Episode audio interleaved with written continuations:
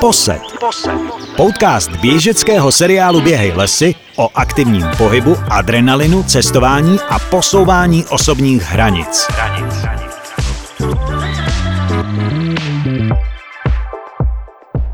Posloucháte podcast Posed, kam si zveme zajímavý hosty, o tom moc dobře víte, pokud pravidelně posloucháte a pokud ne, pokud posloucháte poprvé, tak jenom připomenu, že ti hosté dělají zajímavé věci v rámci aktivního pohybu, můžou vás motivovat, můžou vás naplňovat nějakým způsobem, anebo se dozvíte zase něco nového, pokud jste si už přečetli pár rozhovorů nebo jste slyšeli pár rozhovorů. Radek Brunner, když řeknu tohle jméno, tak je to běžec, který vlastně se specializuje na dlouhé běhy, říkáme tomu třeba ultramaratony, je několikanásobný mistr České republiky na 100 kilometrů, mistr České republiky v běhu na 24 hodin a teď, jestli se nepletu, obsadil třikrát druhý místo na Spartatlonu, dvakrát byl třetí a jednou pátý. Je to tak, Radku? Jednou pátý a teďka 11 nebo 12. a jednou taky 30. To bylo poprvé. Aha, jo takhle. Já tě tady vítám, děkuji moc, že jsi našel čas. Děkuji za pozvání. Díky moc. A první otázka, prosím tě, ty pocházíš z Babic, je to tak? Ne, je to špatně. Jak to? První trefa špatně. to nevadí, tak Já to jsem z Horních. Počernic. Aha, aha. Za babice jenom běhám. Jenom za SK Babice běháš. jo. Já jsem koukal, ono obcí s tímhletím názvem je v Čechách hned několik, není to úplně jednoduchý, když zadáš Babice. Já mám teda na mysli ty Babice u Prahy, eh, kousek za Říčanama, eh, protože jsem někde čet, že někdo, někdo popisoval, ne úplně rodák z Babic, ale, ale bylo tam nějaký, jako že jsi z Babic, tak jsem měl za to, říkám si, aha, tak on je přímo z Babic. Je to častý překlep, který Fakt, se stává a když je někdo blíž, tak třeba řekne dolní počernice místo horní, ale jsou to horní. My vždycky, když někam jedem, tak všude, vždycky i ve světě se ptají, odkud jste, každý říká z České republiky, z Prahy, já říkám z Počernic, to je město vedle Prahy. Hele, eh, já na Babice, když už se o nich bavíme a ty běháš za SK Babice, mám krásné vzpomínky, protože se tam konal čtvrtmaraton Mhm. babický. Ten jsem já několikrát absolvoval a on měl svoje kouzlo se všem všude, jako to, to se musí nechat. Proč už se nekoná? Tušíš, proč se nekoná, proč se neběhá? Ale vlastně nějaký info? asi ani neřeknu přesně, protože já jsem úplně nebyl přítomen všeho toho dění v klubu. Jasně. Jako běhal jsem za ně, ale jsem v tom letom dost velký lempl, takže jsem ani moc jako nechodil na společné akce, jsem spíš takovej, že se straním tady těch věcí, takže nevím, nějak to zaniklo, no. Nebyl na to asi čas, nálada, chuť a takový to, možná s covidem, možná, možná až do covidu se běhalo, protože ještě podle mě někdy v roce 20 se běželo a pak Ano, to ano. nějak zmizelo a už se neobnovil, no. To je pravda, to je pravda. Uh, navíc já musím teda říct, ne všichni možná ten babický čtvrtmaraton znají, ale tam běhali opravdu špičky, jako je Radka Churáňová, Jo. uh, Jan Bartás a, a mnozí další. A když neběhali, tak vím, že Bartas tam vždycky byl s kravským zvoncem a pozbuzoval na té trati. Tak je z Babic, tak No, no, jsme se tam, jasně. tam jsme se tak nějak vždycky sešli, jako to bylo taková kultovní, taková kultovní akce klubu, no. To je pravda, tak na tu strašně rád vzpomínám a, a kdyby to šlo nějakým způsobem obnovit, bylo by to asi hrozně fajn. Eh, Co to znamená, když běháš teda, když se ještě naposledy bavíme o těch babicích, když běháš za SK Babice, co to pro tebe jako znamená? Je to spíš jenom jako, že, že to máš rád ten klub a že tam máš spoustu přátel a prostě držíš to tímhle způsobem? No, Mně to, mně to na začátku připadalo takový zajímavý, prostě nebylo to já nevím, Dukla, Sparta, Slávě, mm. něco, bylo to prostě něco takového punkového, netradičního a vlastně na začátku to byla jenom taková hurá akce jako pár lidí, kteří sehnali někde trička, přesně Jo. z, z, z takový ty starý americký trička, ve kterých běhali americký maratonci a a natiskli na to babice a tak se to běhalo. Pak se z toho udělal oficiální klub, aby mm-hmm. jsme mohli běhat jako mm-hmm. pod hlavičkou babic i nějaký šampionáty národní a mm-hmm. postupně se to nějak tak jako vyvinulo do něčeho většího trošku, no. To, když zmiňuješ ty trička, tam je pravda, že každý ročník měl vlastně eh, v rámci toho merče těch mikin a triček vždycky měl nějakou významnou postavu.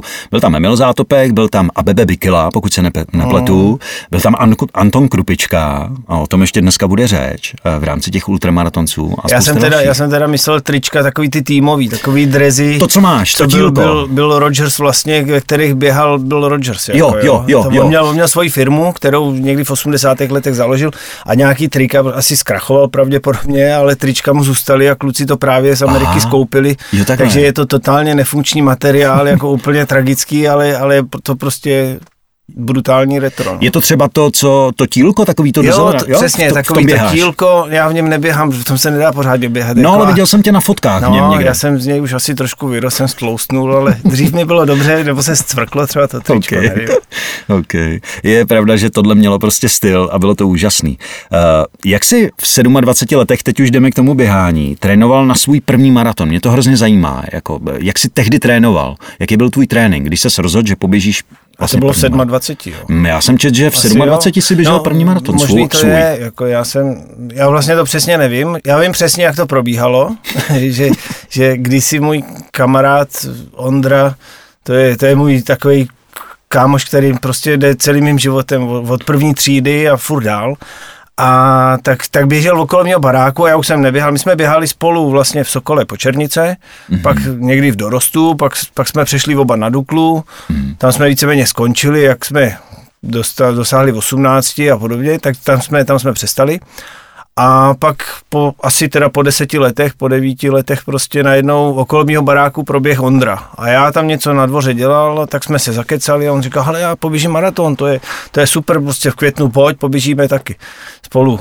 A jsem říkal, to je dobrý nápad, tak jo, no tak jsem si vzal boty a šel jsem s ním běhat. A jediný, jediný, co vím, jak jsem na to trénoval, tak bylo, že jsme podle mě chodili jak dvakrát, třikrát týdně si zaběhat jako mm-hmm. od nás do lesa a zpátky. Mm-hmm. Bylo to nějakých 7-8 kiláků třeba. A to byla celá příprava, no. Jako fakt. tak, takže to byl punk. Ale on teda ten, já jsem ten maraton zaběh, zaběh tuším po 4 hodiny nějak těsně, jako 3,50 mm. nebo mm. co si takového, jo. Mm. Takže nic úplně, úplně světového, ale, ale bavilo mě to, chytlo mě to a naopak Ondra, Ondra podle mě to dojel a nějak metrem, že se mu něco stalo, něco začalo bolet a já jsem to doběh a říkal jsem si, to je dobrý, jak já zase začnu běhat, to mě baví, no. Takže nezničil se s během toho? Neměl jsi pocit, že jako tě to zničilo, ten maraton, který si běžel? No tak určitě, byl jsem jo, z toho určitě jsi... jako unavený. Já to, fakt si to nepamatuju, hmm. ale vím že, vím, že asi to nebylo úplně jako procházka růžovým sadem. No. po takovémhle tréninku to nikdy nemůže být. No, no jasně. Po dvou maratonech si běžel svoji první stovku. Eh, já čerpám jenom z toho, co jsem jako uh-huh. dočet kde, netuším, když tak mě oprav. Lišel se nějak, no asi lišil už ten trénink eh, na rozdíl od těch maratonů na tu stovku. Nebo nelišil? No, tak jako vlastně tady jak kdybys otvíral nějakou zavřenou knihu, kterou jsem strašně dlouho nečet, jo, a teď si vybavuju vzpomínky, jestli to tak opravdu bylo. Já myslím, že jsem těch maratonů běžel víc, jako než byla první stovka, jo. Mm-hmm. Ale možná, že někde v tabulkách toho víc není. Ale určitě jsem běžel ještě nějaký půlmaraton a trvalo to podle mm-hmm. mě nějaký dva, tři roky, než jsem se dostal ke stovce, mm-hmm. což asi bylo stejně taky o dost brzy, než by mělo být. Nicméně je to tak, a jako ptal se, jak jsem na ní trénoval. No, jestli tam byl markantní rozdíl mezi tou stovkou. Tak a... to taky asi, no už jsem, jako jasně, po, po tom prvním maratonu jsem začal už tak nějak seriózněji trénovat, aby to mělo nějaký řád, aspoň mm-hmm. trochu, aby to nebylo prostě takový běhání dvakrát, třikrát za týden, protože to je fakt málo na, na mm-hmm. seriózní závod. Takže tam, tam jsem zase třeba, vím, že jsem nějakou dobu zkoušel běhat s Milošem Škorpilem, ze kterým vlastně to je jaký počerničák a běhal, mm. běhal jsem u něj, když vedl oddíl v Sokole po Černicích, tak jsme s Milošem, s Milošem jsem pil první pivo svoje v životě třeba v Hrusicích, to si taky do dneška pamatuju. To je dobrý. Takže, takže tam jsem, tam jsem jako nějakou dobu spolupracoval s ním v tom tréninku ale Milošova hláška byla, s tebou je to na prty, si stejně vždycky to uděláš podle svýho a to mi asi do dneška zůstalo, no, takže i ta spolupráce nám dlouho nevydržela, ale až k té stovce první byla, jako no. Mm-hmm. Ondra u toho nebyl už, u té stovky. U ne, ne, ne, ten, ten jako ani nevím, jak na to reagoval, ten zůstal u těch půlmaratonů. Jo, dobře. Eh, měl jsi tam i zároveň nějakou inspiraci třeba pro ten trénink už v té době, jako hm, hledal jsi nějaký informace kolem, jako těch ultrazávodů. Inspiroval se s něčím? Nebo... No, no v té době to bylo složitější, hmm. nebyl internet, hmm. takže dostat se k nějakým, nějakým informacím bylo velmi složitý. Hmm. Jediný, jediný, kde se člověk mohl k něčemu dostat, bylo, když když se dostal někam ven na závody, ale to už bylo později zase, to nebylo určitě s tou první stovkou, tam jsem nic moc nezaběh, mm-hmm. takže tam jediný, kde jsem mohl čerpat, bylo nějaký, když, ale to ani nebyly snad žádné knížky, jako, vzpomínám si třeba jako na časopis Stadion, mm-hmm. jo, to byl můj takový, byť tam nebylo o ultra nic psaný, ale bylo tam o maratonu, vzpomínám si ještě tehdy na rok 88, když byla v Soulu olympiáda, když běžel Jelin do Bordin, strašně hezký příběhy, tam prostě o něm byly psaný, myslím, že se jmenoval Martin Bušta, nebo Petr Bušta, ten, ten redaktor, a ten psal strašně krásný prostě mm-hmm. příběhy, mm-hmm. jo, a že to bylo vlastně suchý příběh nějakého sportovce, ale podaný jak kniha. A to bylo hrozně hezký, to se mi líbilo, to mám ještě doma někde vytržený a skovaný. Petra Eliota a Jelindo Bordina. Mm-hmm. Tyhle ty mhm. dva. A teda, mm-hmm. ale Eliot běhal 15 stovku, to byl mm-hmm. trošku rozdíl. No a takže, takže tam nebylo nikde moc kde, kde čerpat. A jediný co, tak eh, v té době Miloš vydával s Honzou Šourkem nějaký časopis Běžecký svět nebo ultravytrvalost, nebo to byla možná příloha ultravytrvalost, nějak tak se to jmenovalo. Mm a tam různě scháněli ze zahraničního tisku nějaký články, překládali to, byly tam nějaký rozhovory se světovými běžcema, tak to byla asi taková jediná studnice. No. Hmm, hmm, to je zajímavý. Uh, my jsme probrali trochu tu historii teda, ale uh, pojďme se taky podívat na to, když v rámci tvých příprav na běžecký ultra musíš naběhat spousty kilometrů, kolik je to měsíčně v průměru, plus minus, jako ono se to asi bude lišit, během toho hmm. roku ne, ale plus minus, aby měl běžný takový ten hobby běžec představu, kolik ty, jakožto ultraběžec, jako naběháš v té přípravě měsíčně?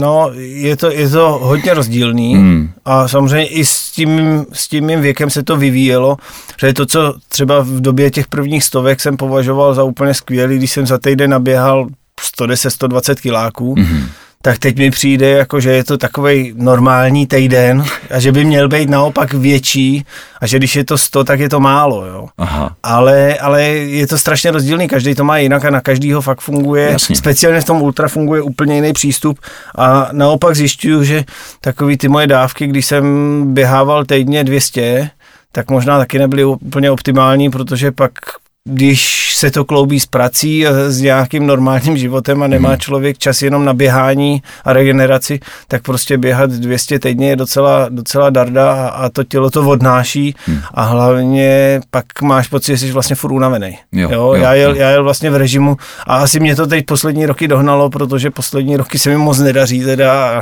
nemyslím si, že je to věkem, ale myslím si, že je to spíš tím, že už jsem se nějak jako přehoupnul přes tu hranu těch schopností toho těla a ty dávky mu dali dost zabrat. No. Mm-hmm. Uh... Takže bych asi neříkal úplně, co je, je, jak běhám já, protože fakt jako říkat běhám 200 týdně, tak je to machrovina, ale není to taky pravda. Byly takový týdny, kdy jsem běhal 200 i víc, mm-hmm. ale pak samozřejmě nastaly týdny problémů, kdy jsem neběžel třeba nic. Jako, jo. Mm-hmm. Já nechci, abys byl v tomhle inspirací, já jsem se spíš ptal pro zajímavost, ne aby si někdo z toho vzal, mm. jako že Radek běhá tolik a je takhle dobrý, tak budu běhat taky. No, Jak jsi říkal, je to hrozně individuální. Ale to je jasný, právě no. to, že, že jako když jsme se na začátku bavili, že podcast není jenom pro běžce, ale je to třeba pro nějaký jiný sportovce nebo pro ty, co začínají, tak tohle jsou přesně ty momenty, kdy si to mnohdy ty lidi vyložejí nějakým způsobem mm. a řeknou, jo super, takže já si navýším prostě na 100, na 200 a ono to půjde samo, no. Mm. A pak to může být pro někoho prostě jako ta konečná to bych nerad, no. Jo, jo, ne, ne, ne, tam já myslím, že jsme to dostatečně tady vysvětlili, že to nemá být inspirací.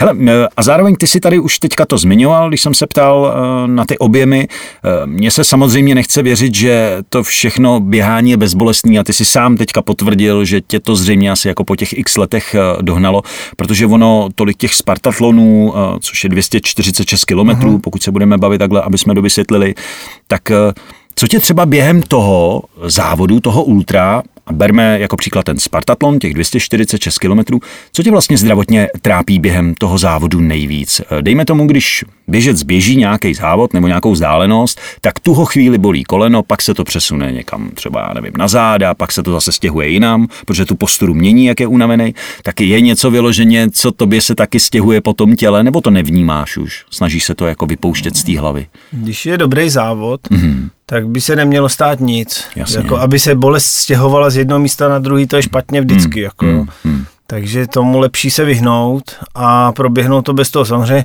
co bolí, tak bolej nohy, bolí tělo, tak celkově únavou, protože běžet 5, 10, 20 hodin prostě v kuse, tak to něco musí znamenat a kdo, kdo vydrží běžet 25 hodin bez bolesti, no tak to je buď to zázrak přírody, a nebo, nebo nejede úplně normálně, prostě bez, bez jakýhokoliv podpůrního přípravku, to není možný, jo. Přijde mi, že každý musí prostě degradovat jako v tom výkonu s tím, ale mě nejvíc asi trápí žaludek, no. To jo? je taková moje alfa omega všech, všech dlouhých běhů, kdy já už to mám tak nějak nastavený, že prostě můj žaludek nepracuje tak, jak by měl a hmm. to je můj největší limit. No. Hmm. To je hezký, protože jsi mi nahrál na další otázku. Ty a zvracení za běhu, mám to tady napsaný, to je vlastně téma samo o sobě. A teď si na to narazil. Eh, když jsem to v jednom rozhovoru s tebou slyšel, tak jsem si okamžitě vzpomněl na knížku Jesa Běhej, Skota Jurka, uh-huh. kde on popisuje, jak zvracení během závodu vychytal k dokonalosti, že ani už pak nezastavil zastavoval a naučil se zvracet za běhu. Tak jak to máš ty oproti Scottovi? No, na to já si vždycky zastavím, na tohle to. Jednou jedinkrát jsem teda nezastavil.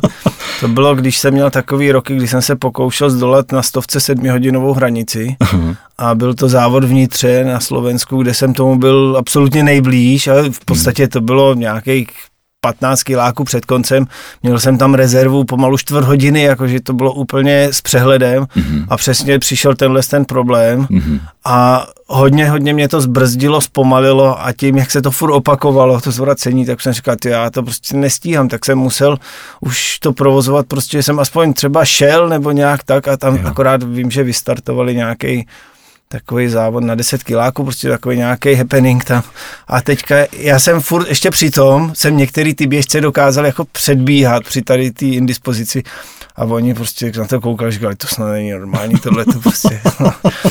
na to úplně pišnej nejsem, ale to byl takový pokus o to zdolat tu hranici, no. Nikdo nebyl doteď lékařsky schopný ti vysvětlit, jako proč tomu tak je a jak tomu zamezit u tebe? No, možná by mi to někdo byl schopný vysvětlit, kdybych se někoho lékařsky zeptal. Já jsem to bral vždycky jako takovou metodou pokus omyl, že jsem zkoušel různé experimenty, jak se stravovat při tom závodě, mm. zkoušel jsem fakt varianty, že mo- moje teorie byla, mám asi v sobě moc cukru a prostě ten se nakupí, ano. je po nějaký tý sedmý hodině, šestý, sedmý hodině a prostě jde to ven. Takže jsem fakt zkoušel i varianty, kdy jsem nebral cukr skoro žádnej, mm-hmm. nemělo to efekt. Mm-hmm. Ne, naopak jsem prostě bral třeba skoro 100 gramů na hodinu, bylo to stejný, mm-hmm. jo. Mhm. Bylo to stejný, jestli jsem běžel stovku, takže tempo třeba 4 na kilák, jestli jsem běžel 4 a 20, kde to bylo třeba 5 na kilák. Prostě vždycky v tomhle momentu to nastalo. Jediný, jediný, kdo mi k tomu řekl nějakou takovou bych řekl, jako trošku možná cestu, která je pravdivá, byl Jirka Dostál, který mi k tomu řekl, no ono asi nemáš v žaludku dost krve a prostě tvoje tělo je tak nastavený a ono si to vyhodnotí 6. 7. hodina, krev je potřeba do svalů, jo. z žaludku jí dá pryč, ty to z žaludku vyhodíš a pak už je to dobrý. A je, je pravda, že mě už potom většinou to nastane v tomhle momentě a pak už je to dobrý, pak už mm-hmm. mě to netrápí, Výjimkou teda byl poslední Spartatlon, kde naopak jsem 6-7 hodinu proběh úplně zázrakem, jako bez problémů, kdy jsem si říkal, co to není možný. Aha. Něco se stalo, prostě Aha. najednou to začalo fungovat a všechno je dobrý. Mhm. No a výsledek byl, že to teda přišlo na nějaký asi desátý hodin. je, jenom se to opozdilo. jo, ale pak to trvalo asi dalších 10 hodin, takže to, to bylo zajímavější. No. Ty kráso, to je neuvěřitelný teda. Eh, když se tu bavíme o ultralegendě Scottu Jurkovi, který třikrát Spartatlon vyhrál, pokud se nepletu, když jsem se díval do těch tabulek. No, asi jo. Hmm, tak se musím zeptat, eh, nelákají tě legendární ultra jako třeba Badwater, eh, což běžel Dan Orálek, pokud Aha, se nepletu, ano. že jo, je to tak, to je 217 kilometrů a je to teda jako mazec. Eh, pak je tam Hard Rock, Leadville, to jsou ty americký vlastně legendární závody, Dvakrát Ledville vyhrál Tony Krupička, což je zase další jako legenda. Barkley Marathon, to je něco, co mě strašně fascinuje, kdy za uplynulých 30 let konání Barkleyho maratonu nedokončilo ani 20 běžců, víc jich snad nebylo, což je jako, je to teda specifický, a nevím, jestli by to bylo přímo pro tebe, protože jsme se tady bavili o té orientaci v terénu. Ty jsi říkal, že bys orientáky nemohl běhat. A vím, že u Barkleyho tam nějak běháš, trháš knížky eh, z knížek nějaký listy. Tam to není úplně já, přesně daný, viď? Já nevím přesně jo. pravidla Berkeley maratonu, ale v každém případě mě by se to líbilo, no. ale to není nic pro mě. Aha. Už jenom z toho důvodu, že tam jedna musíš perfektně podle mě umět anglicky, aby mm-hmm. se orientoval v té knize, v tom, co ti píšou, ve všem, ve všem tohle tom, což by byl můj velký handicap. Mm-hmm. Anglicky se dorozumím, ale ne na úrovni toho, abych mohl s někým takhle bojovat. Navíc je to v dost špatném terénu. To je no. Což pro mě taky fakt není, protože mm-hmm. já v terénu vůbec se neumím pořádně pohybovat, takže mm-hmm. pro mě je fakt jako tady ty pražské cesty, nějaký šotolinové cestičky v lese a to je ideální jako můj terén. Byť se mi líbí hrozně běhat jako v přírodě, v kopcích, mm-hmm. ale, ale prostě neumím to. Takže to by určitě nebyl závod pro mě. Mm, mm. Bedwater by se mi líbil. Ano. Ten mám zakázaný od ženy, že v 50 nebudu běhat někde v údolí smrti, že to je blbost. To je jako propustka rovnou na zbytov, takže to, to, to ne. O těch dalších jsem ani neuvažoval mm. a jediný, o čem uvažuju furt je Western States. Mm, mm, tak o těch mm. uvažuju už roky pravidelně se snažím vždycky, když mi to vyjde časově, tak zaběhnout na Krakonošový stovce si eh, nějaký tiket do losovačky a, a pravidelně každý rok doufám, že mě vylosujou a, a pravidelně mě vždycky nevylosujou. Mm, Takže mm, mm. Takže to je takový můj zatím otevřený sen, který bych ještě chtěl zkusit. No. Jenom připomeneme, že eh, původně tenhle ten závod se vlastně jezdil na koních, uh-huh. pak někomu kůň pošel během závodu, on to doběh a od té doby si řekli všichni, OK, tak to pojďme asi běhat. Sedmkrát to vyhrál Scott Jurek, právě tady zmiňovaný, dvakrát eh, Courtney Dalwalter, což je úžasná ženská ultramaratonkyně a, a je fakt jako strašně sympatická.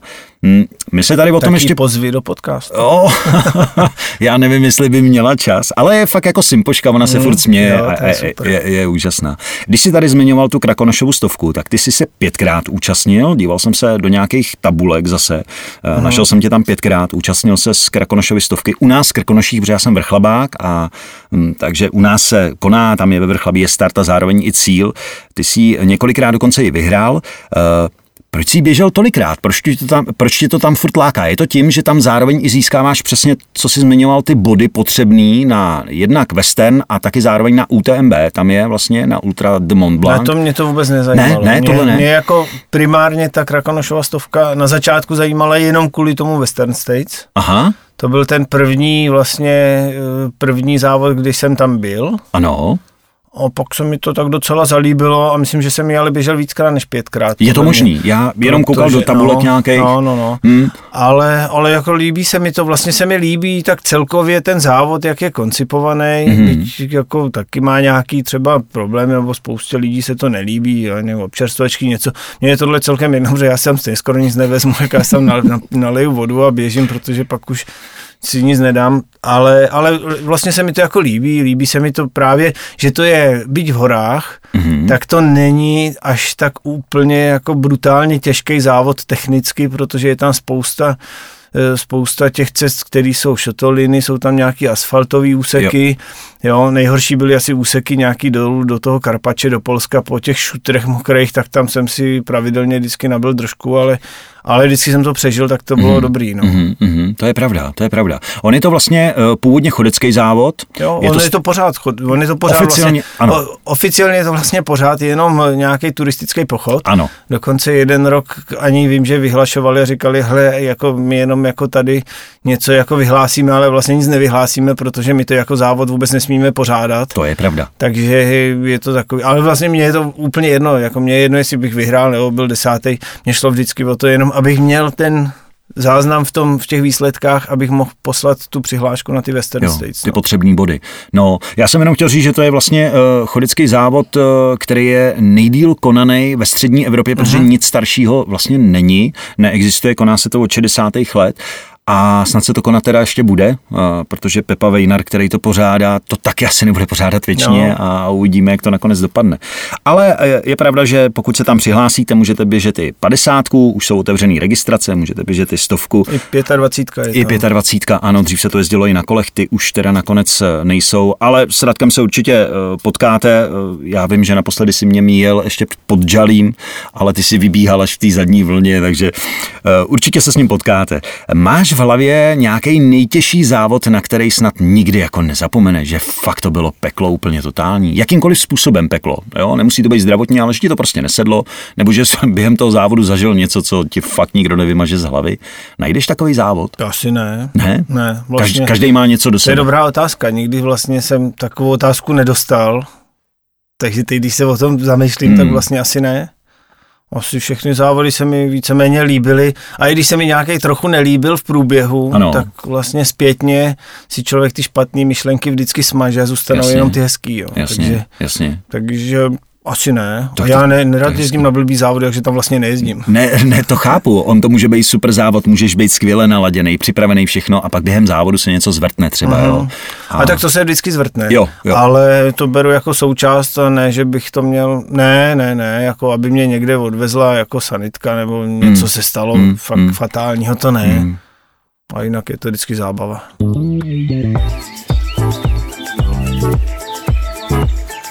Posloucháte Poset, podcast běžeckého seriálu Běhej lesy.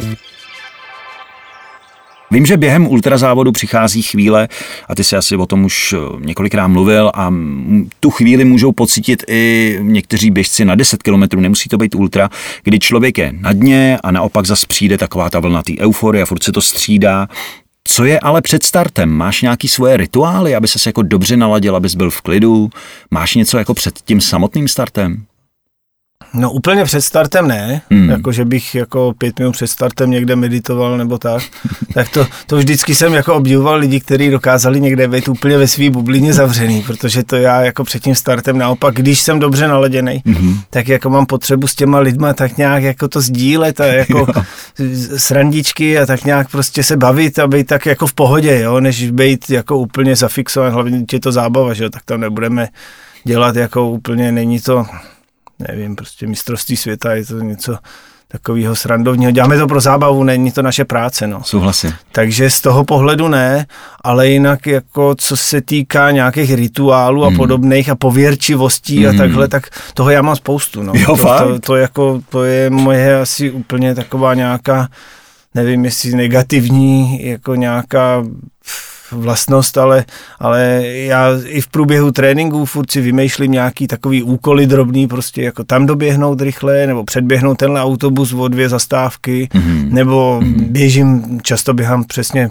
po Černice Klánovice, tak tam potom, když, když nabíhám prostě na tu cyklostezku a v dálce vidím nějakého běžce, jak si říkám, a je můj soupeř na Spartatlonu, ten první a teď, a teď koukám a říkám, dobrý, a teď, když se mi třeba nedaří a teď ho nemůžu doběhnout, tak si říkám, No jo, to nebyl vlastně ze Spartatlonu, to byl někdo úplně mimo, jako jo. Ale když se mi daří ho doběhnout, tak to z toho mám dobrý pocit, tak samozřejmě je to takový, no. Já si ty pravidla díky tomuhle můžu uspůsobovat v těchto hmm. věcech, že? takže si to nastavuju, no.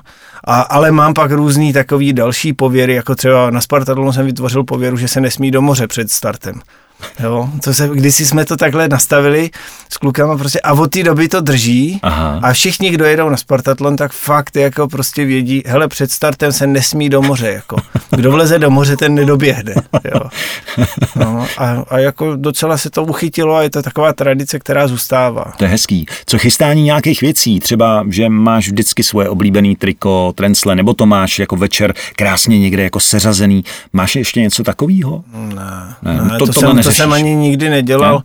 Já jsem v tomhle hrozný takový jako bordelář, že jsem ani si nikdy pořád, já jsem si třeba vždycky začal připravovat nějaké věci na občerstvačky, který potřebuju, jak, ale vlastně jsem to pořád odkládal, takže jsem to nikdy pořádně nepřipravil a kolikrát pak se mi stalo, že jsem někam si něco poslal, pak jsem si říkal, to, to jsem si poslal sem, já myslel, že to budu mít až tam, takže spíš takový jako zmatky mm-hmm. a většinou stejně si z toho nic moc nevezmu, protože pak je mi zle, takže ani nic už neberu, takže mm-hmm. je mi to celkem jedno. Já mám jediný takový, a to je zase taková moje uchylka tím, že třeba prostě mě baví jako hodinky a nějaký měření, sledování, no, porovnávání a tím, že ještě Garmin prodávám a testuju a podobně, podobně, tak, tak prostě mám několikerý hodinky a vždycky před startem si říkám, ty a poběžím s těma A pak říkám, no ale měl bych si vzít tady ty, s těma jsem běžel tam ten závod, to se mi povedlo, měl bych je jako, ale tyhle se mnou odtrénovali, to by bylo fér, jako je vzít, jo.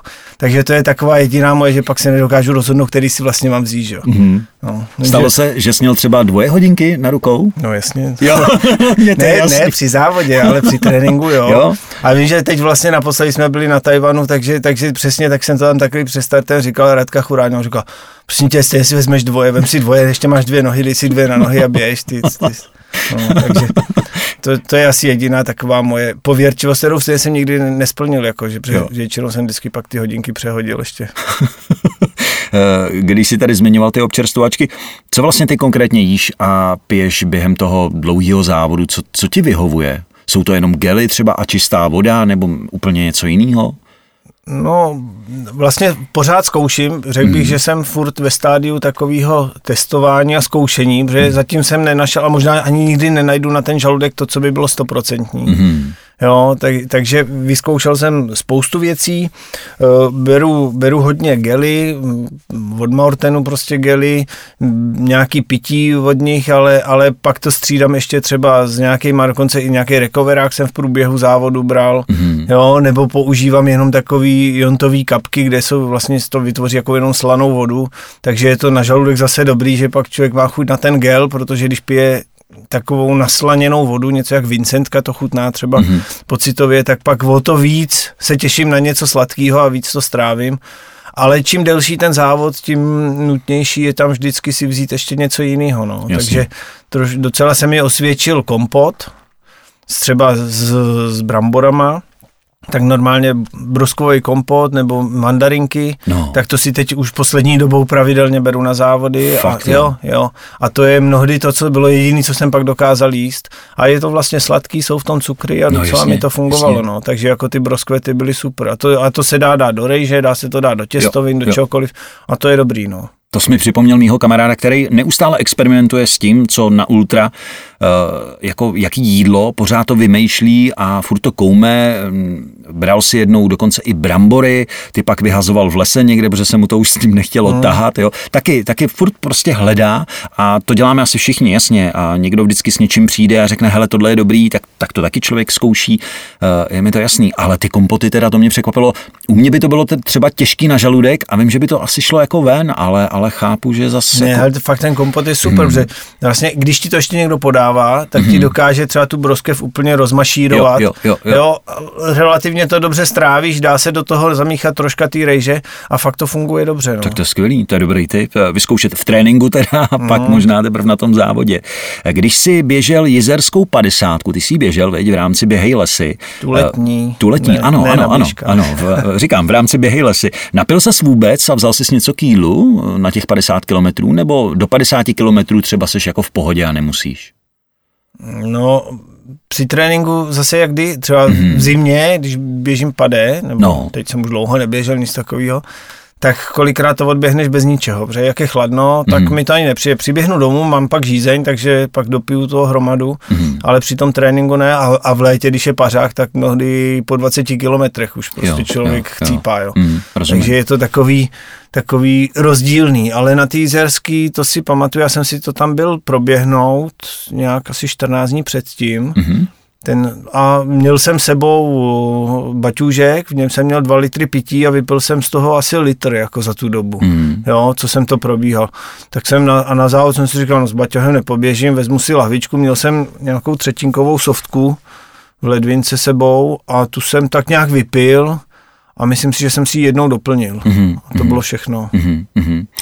To je zajímavé. A jídlo tam žádný neměli. Nebo jsem si ho nevšiml, to nevím. jídlo tam žádný neměli. Mělo by se to zlepšit do budoucna.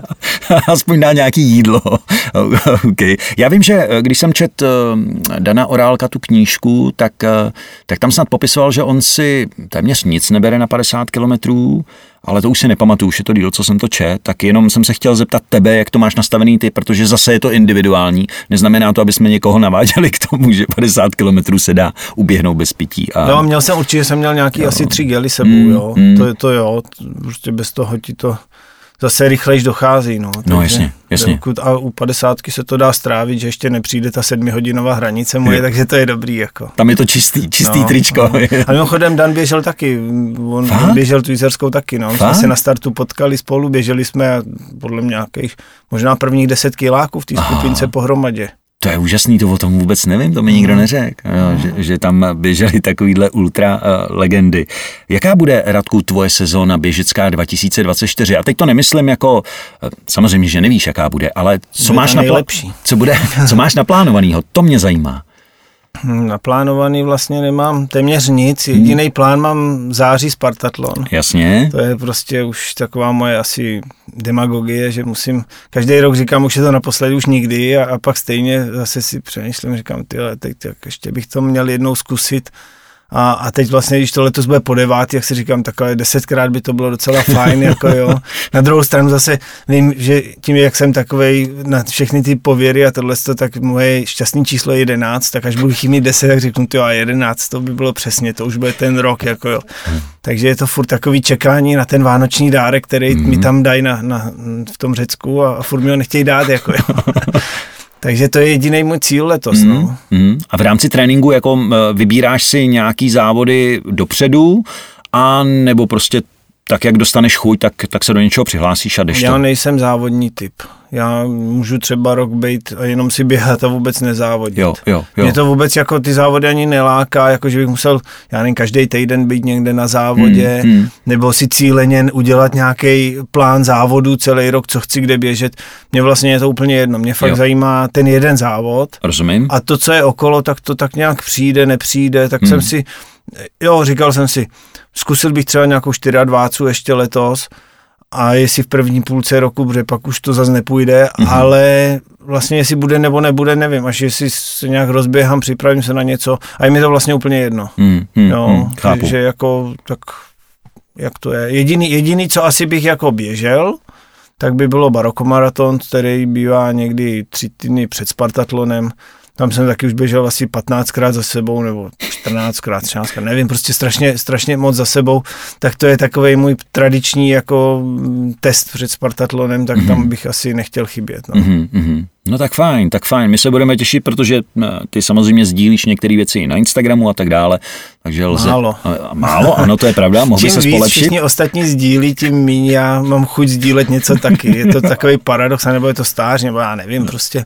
Ale dřív to bylo, mně to přišlo dřív, na začátku, jak jsem se dostal do té komunity ultrácký a i jak možná byl i Facebook a Instagram, všechno mm-hmm. taky v plenkách, tak jako mhm. bylo málo informací. I jsem občas psal si na blog nějaký jako ze závodů nebo z tréninku nějaký takový poznatky a texty a přijde mi poslední dobou nebo poslední roky, že je toho, že se toho valí prostě ze všech stran a jednak, jednak mi to přijde škoda času vůbec se tím zabývat, že to stejně ani nikdo číst nebude nebo to nebude sledovat a jednak vlastně si chci spíš tak jako držet to soukromí víc a víc, mm, takže mm. naopak se tady z těch věcí všech jako víc stahuju pryč. Mm, mm. Chápu, rozumím, ale nebylo by špatný občas něco zajímavého dát, co by třeba pomohlo ostatním, když bys měl nějaký poznatek, ať už je to v rámci techniky, uh, myslím tím, uh, zmiňoval si hodinky, sportestry a tak dále. Jo, a tak to řešíme v rámci tak zase jo. jako uh, nějakých firmních věcí, ale hmm, hmm. já to zase nechci úplně propojovat jako, jo, tady Brunner, tohle, aby to, Chápu. nepřijde mi to zase úplně takový jako fair, takže hmm vlastně furt se toho jako trošku straním, aby to nebylo spojovaný úplně. No. Rozumím, rozumím. Když jsme tady několikrát zmiňovali Spartatlon, tak já na závěr eh, mě napadlo ještě, aby někteří, kteří třeba ani neviděli záznam, fotky, cokoliv, že mm, maďarský režisér, který se účastnil, natočil film Ultra dokumentární právě o Spartatlonu. Musím říct, že teda ten film je úžasný. Nevím, jestli se s ním někdy ještě potkal na tom Spartatlonu, já teďka nevím, jak se jmenuje, ten Maďar, ale on to, on to běžel jednou. Voláš Simony. Jo, jo, jo. Běžel to ještě víckrát? Mm. Jo, jo. On běží, i loni běžel, on Fakt? běží v podstatě každý rok. To je neuvěřitelný. A dokonce, dokonce jeden rok doběh, tyjo, pátý, šestý, úplně fantastický. Je to podle mě tři roky zpátky já doběh třetí a on doběh snad tyjo, fakt asi pátý, šestý, no strašně vysoko, jako se úplně dostal a byl, byl jako fenomenální, jo. Protože on tam vždycky šel pomalu z losovačky, jenom že neměl ostrý limit jo, jo, jo. a pak tam dal úplně jako fakt skvělý výkon a loni už zase běžel někde na hraně mm. 30 tři, čtyři hodiny, mm-hmm, nějak tak. No. Mm-hmm. Ale je tam téměř každý rok, nebo možná Aha, každý rok. To jako. jsem vůbec netušil. Ale doporučuji ten dokumentární film, eh, protože je úžasný, sleduje tam eh, vlastně několik závodníků, ať už on sám sebe točí, eh, nebo nechává se točit a tam vidíte přesně ty, ty ve vlnách, jak mu to jde, kdy si nadává neskutečným způsobem, co tam vůbec dělá a tak dále. A Ten film je skvělý v tom, je. že vůbec ne, nesleduje špičku. Jo, Ta špička jo, v těch jo. závodech je úplně mimo jeho chápání, to vůbec tam jako když by to někdo chtěl vidět z důvodu, že chce vidět, jak to probíhá na špici závodu, tak se nedozví vůbec nic. Přesně tak. Ale je to přesně takový ten chvost toho, kde, kde jsou ty limity, kde se přežívá každý checkpoint, jestli, jestli stihnu limit, nestihnu limit a takový to myšlení. Je to dobrý, je to takový dobrý vstup do hlavy ultramaratonce, kdy se mu opravdu míjejí takový ty sinusoidy, kdy je pozitivně naladěný, až s tím, kdy je opravdu úplně leží na zemi a neví, jestli ještě vůbec udělá další krok. To souhlasím a každý má svůj příběh, jako neskutečně silný, teda musím říct, eh, přímo v tom dokumentu. A ten, kdo si jednou třeba někdy zaběh nějaký delší závod ultra, tak přesně ty pocity zná, ví a fakt jako člověka mrazí na konci, hmm. že přesně ví, že v tohle třeba i zažil někdy. Uh, a je to naprosto úžasný. Takže doporučujeme film dokumentární Ultra o Spartatlonu. Radko, já ti děkuji moc krát, že jsi našel čas, že jsi k nám dorazil do podcastu. Bylo mi ctí si s tebou povídat a budu ti držet palce, aby se vše vydařilo, nejenom v té letošní sezóně, ale ať ti to běhá co nejdíl, ať máš chuť pořád běhat Eh, hlavně i ten Spartatlon, aby se ti dařil a snad možná někdy do budoucna se budu zase těšit. Hm. Moc děkuji za pozvání a bylo to fajn. Jo, díky moc, měj se hezky. thank you